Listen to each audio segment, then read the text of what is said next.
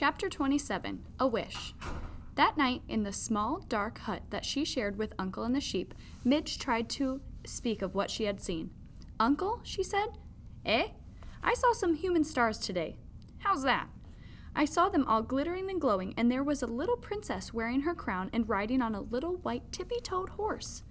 What are ye going on about? said Uncle. I saw a king and a queen and an itty bitty princess, shouted Mig. So? Shouted un- Uncle back. I would like, said Mig shyly. I wish to be one of them princesses. Ha! laughed Uncle. Ha! An ugly, dumb thing like you? You ain't even worth the enormous lot I paid for you. Don't I wish every night that I had back that good hen and that red tablecloth in place of you? He did not wait for Mig to guess the answer to his question.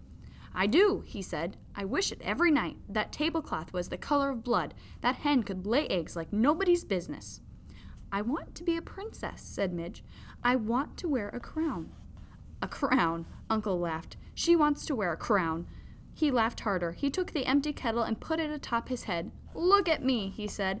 I'm a king. See my crown? I'm a king just like I always wanted to be. I'm a king because I want to be one. He danced around the hut with the kettle on his head. He laughed until he cried. And then he stopped dancing and took the kettle from his head and looked at Mig and said, Do you want a good clout to the ear for such nonsense? No, thank you, Uncle, said Mig, but she got one anyway. Look here, said Uncle after the clout had been delivered. We will hear no more talk of princesses. Besides, whoever asked you what you wanted in this world, girl? The answer to that question, reader, as you well know, was absolutely no one.